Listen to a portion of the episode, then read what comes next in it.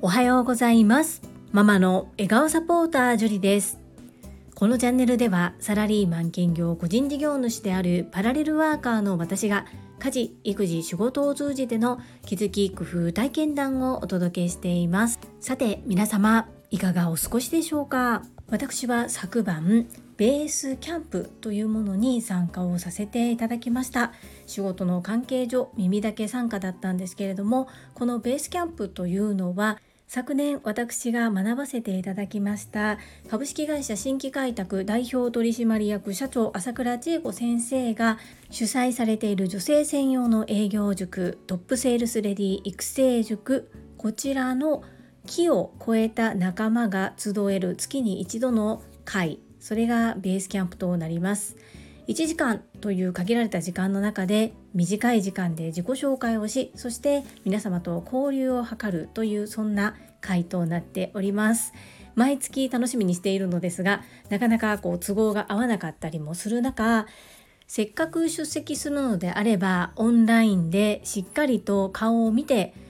ライブで参加をしたい。でもそれが叶わなくても皆様の自己紹介や朝倉千恵子先生のお話だけでも聞けたらなと思いまして先月今月とは耳だけ参加をさせていただいております。朝倉千恵子先生も耳だけ参加でも大歓迎ですというふうにおっしゃってくださっているので一番いいのは顔を出しして皆さんと交流することなんですけれどもそれがどうしても叶わない場合電車で移動中だったりとか子供の世話をしている最中でも耳だけは開いているよっていう時に耳だけ参加もしこの配信を聞いてくださっている TSL 熟成の中でなんだか耳だけ参加って申し訳ないなというふうに思っておられる方がいらっしゃいましたらもし耳が開いているのであれば是非耳だけ参加でも是非参加していただきたいなそんなふうに思います。というのは私もいろいろと主催させていただくことが最近増えてきましてその時に耳だけでも参加してくださるととっても嬉しいんですね。なので朝倉千恵子先生が耳だけ参加でも構いませんので是非というふうにおっしゃっている気持ちが少しはわかるなというふうに思うんです。できればやはりお顔を見てお話しするっていうのが一番だと思うんですがそれでもどうしても叶わない場合は是非耳だけでも参加してみてください私は2ヶ月連続耳だけ参加となってしまったんですけれどもやはり参加しないよりは参加してよかったなというふうに思っております。さて前置きが長くなりましたがそんなこんなで本日は万博大阪・関西万博のことで少しだけ進展がありましたというタイトルでお話をさせていただきます。最後までお付き合いよろしくお願いいたします。私はポッドキャストチャンネル人生の転機はチャンス。こちらに出演させていただいた時に将来の夢といいますか今後やりたいことということでそのうちの一つに大阪万博に参加したい何らかの形で携わりたいということを公言しておりました。言ったものの何も行動していないということで配信の後にすぐに大阪万博のサイトからプログラムへ ID 登録をしました。そこで少しまた進むのが躊躇していてその状態で終わっているタイミングだったんですけれども実は昨日メールが届きましてその内容というのが以下の通りです。樹里様大阪・関西万博のチームエキスポ2025プログラムへ ID 登録いただきましてありがとうございます。5月26日金曜日に大型イベント第2回チームエキスポ2025ミーティングを開催いたします。ぜひ皆様にご参加いただきたく以下の通りご案内いたしますということでなんだかミーティングが行われるようです。そしてオンラインではなくリアルでございます。事前申し込みありなのですが参加は無料というふうになっておりました。よーくこのメールを最後まで読んでもいろいろとついている URL をクリックしてみても正直何が行われるのか理解が難しいような内容のことを書かれています。平日ということもありますし朝から夕方までの時間設定でさて行って一体何をするんだろうかここに行く意味があるのかなというふうに思いながらも同じ思い志を持った方々が集まるのであれば一体何をやるのかわからなくても一度顔出しはしてみた方がいいのかななんて思ってみたりしています。何でもやり始めてみると少しずつでも前に進むんだなということを体感しているのとともにやはり自分のゴールやろうとしていることを一旦仮でもいいから決めなければ前に進みにくいなっていうことを感じております。どうしようかなと少しまだ迷っている部分もあるのですが無料といえども事前申し込みが必要で期限が決まっています。来週から始まるゴールデンウィークこの辺りで自分がどうするのかというところをもう少し詰めてしっかりと考えたいと思います。またどのような進捗になったのかというところはこちらでも共有させていただきたいと思います。本日は少し短いですが大阪万博チームエキスポ2025プログラムのことで少し進捗がありましたよというお話を共有させていただきました。最後までお付き合いくださりありがとうございます。それでは本日もいただいたコメントを読ませていただきます。第608回 Y 上京することになったきっかけとは？コメント返信にお寄せいただいたメッセージです。福田秀夫さんからです。会員番号17福田秀夫です。まさに弾丸。でも充実度1000%でしたね。会いたい人には会いに行く。ついでではなくわざわざ会いに行く。これを実践されていてすんばらしいと思います。りんちゃんもどんどん成長していて安心しました。以上です。アンニョン。福田秀夫さん、メッセージありがとうございます。はい。会いたい人にはわざわざ会いに行きました。実は羽田空港で少しトラブルがありまして、大抵の方、ソウルへ向かう方は日本経由でそのまますぐに乗り継いでソウルへ向かっていたんですけれどもミンジョンの場合は1泊日本で滞在するということで便をずらしたんですね。その兼ね合いでなんと荷物が即ソウルへ行く便と同じ方向に動いてしまいましてそれを取り戻すのに時間がかかりました。ということで本当はもうあとそうですね40分ぐらい早く会えたかもしれないんですけれども私と親友のミンジョンは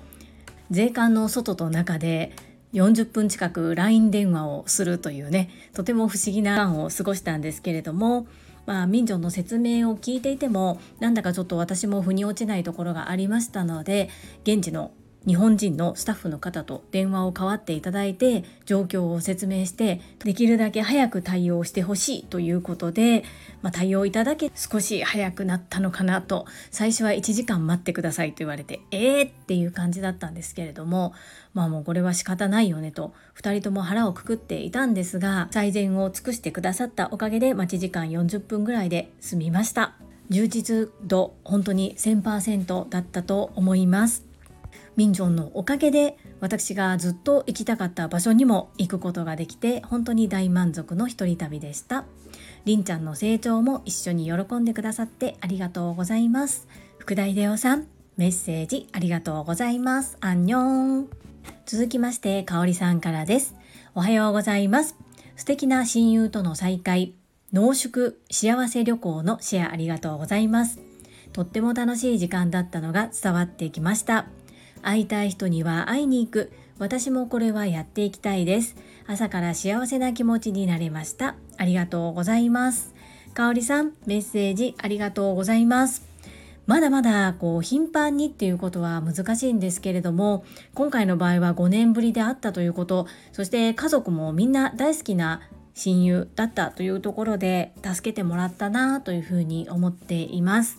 かおりさん今回とミンジョンと過ごした後に坂井谷道さんのエレナ・フローラさんに伺った際に福田泉さんと香織さんのコラボレートの私の最強の開運アイテムお守りのコサージュをつけて伺いました。そしてそのコサージュをつけたまま飛行機に乗ったんですけれども乗った瞬間にキャビンアテンダントの方から素敵なコサージュですねっていう風にお褒めいただきましたよ。大切な仲間が作ってくれた手作りなんですという風に話が弾みましたかおりさんメッセージありがとうございます続きまして越後屋さんからですさすが弾丸娘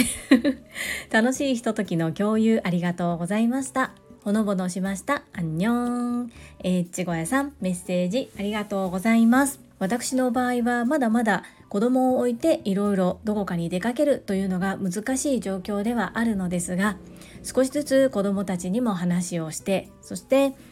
子供中心ではありますがやはり私が楽しんでいる姿を子供たちが見てそれを喜んでくれている部分もありますので寂しい思いをさせない程度に少しずつ慣らしていきたいなというふうに思っております。ほのぼのしてくださりありがとうございます。娘と言っていいのかわからない47歳ですが娘と弾丸娘とおっしゃっていただきありがとうございます。アンニョン。続きまして西村和美さんからです。樹里さんおはようございます。親友に会いに行ってたんですね。素敵な旅のシェアありがとうございました。りんちゃんの成長も嬉しいですね。いつもありがとうございます。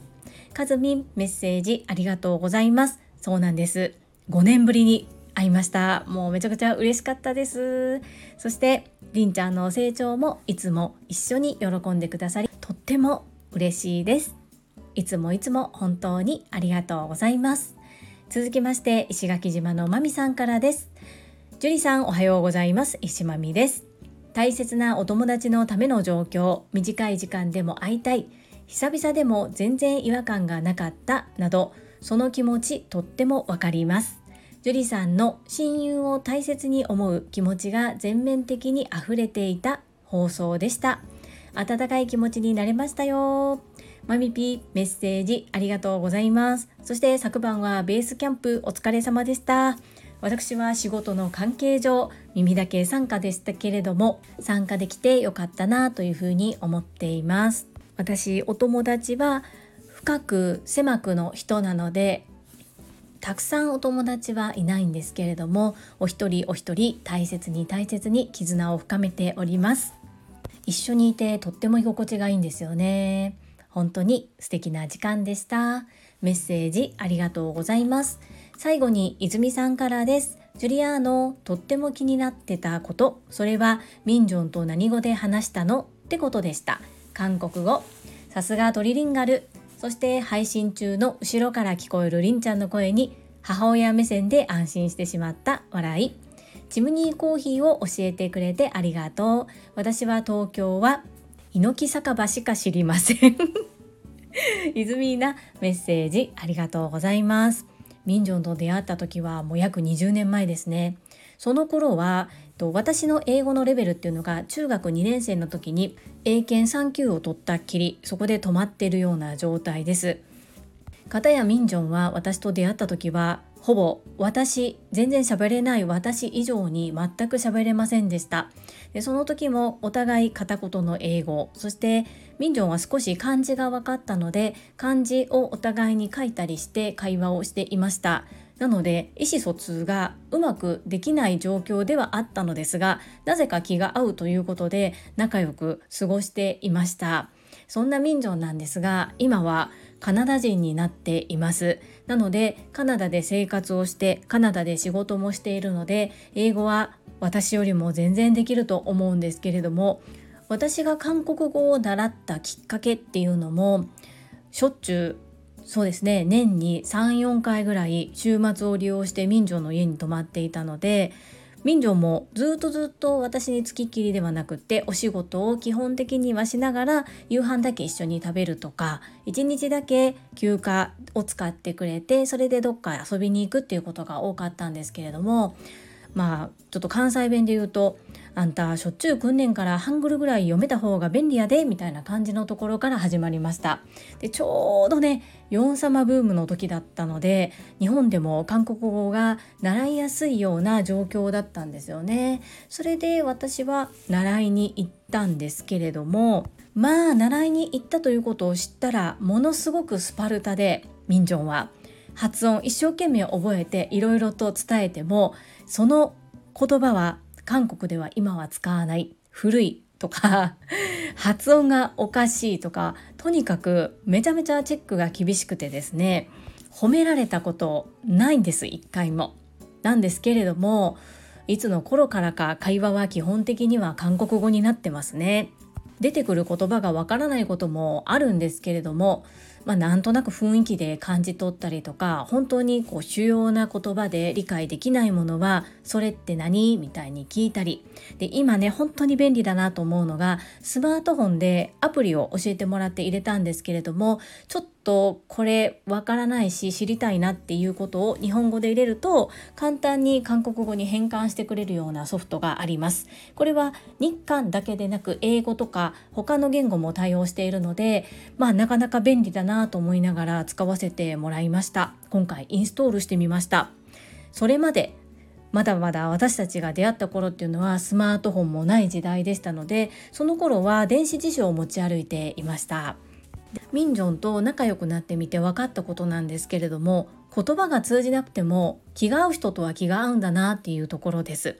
韓国語も発音も変だしわけわかんない発音になっちゃったりとか言葉の順序が逆だったりすることもきっとあると思うんですけれども、まあ、言い直してくれてそれを私が覚えたり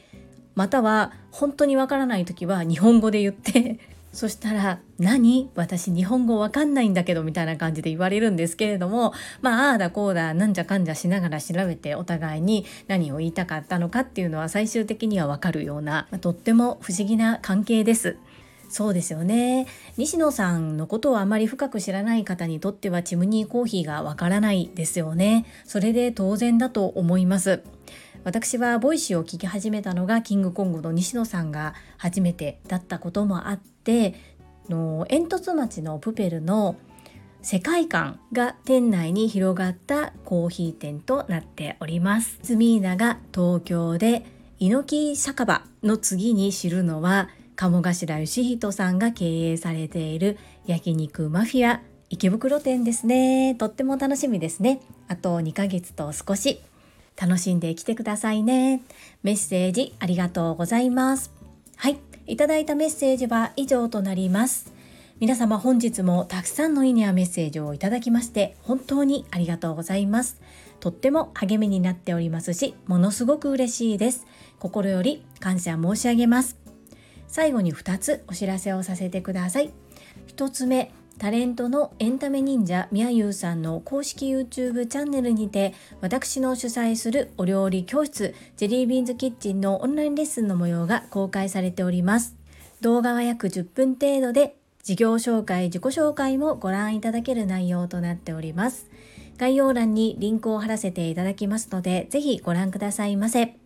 2つ目、100人チャレンジャー in 宝塚という YouTube チャンネルにて42人目でご紹介をいただきました。こちらは私がなぜパラレルワーカーという働き方をしているのかということがわかる約7分程度の動画となっております。こちらも概要欄にリンクを貼らせていただきますので、合わせてご覧いただけると嬉しいです。どうぞよろしくお願いいたします。それではまた明日お会いしましょう。素敵な一日をお過ごしください。ママの笑顔サポータージュリーでした。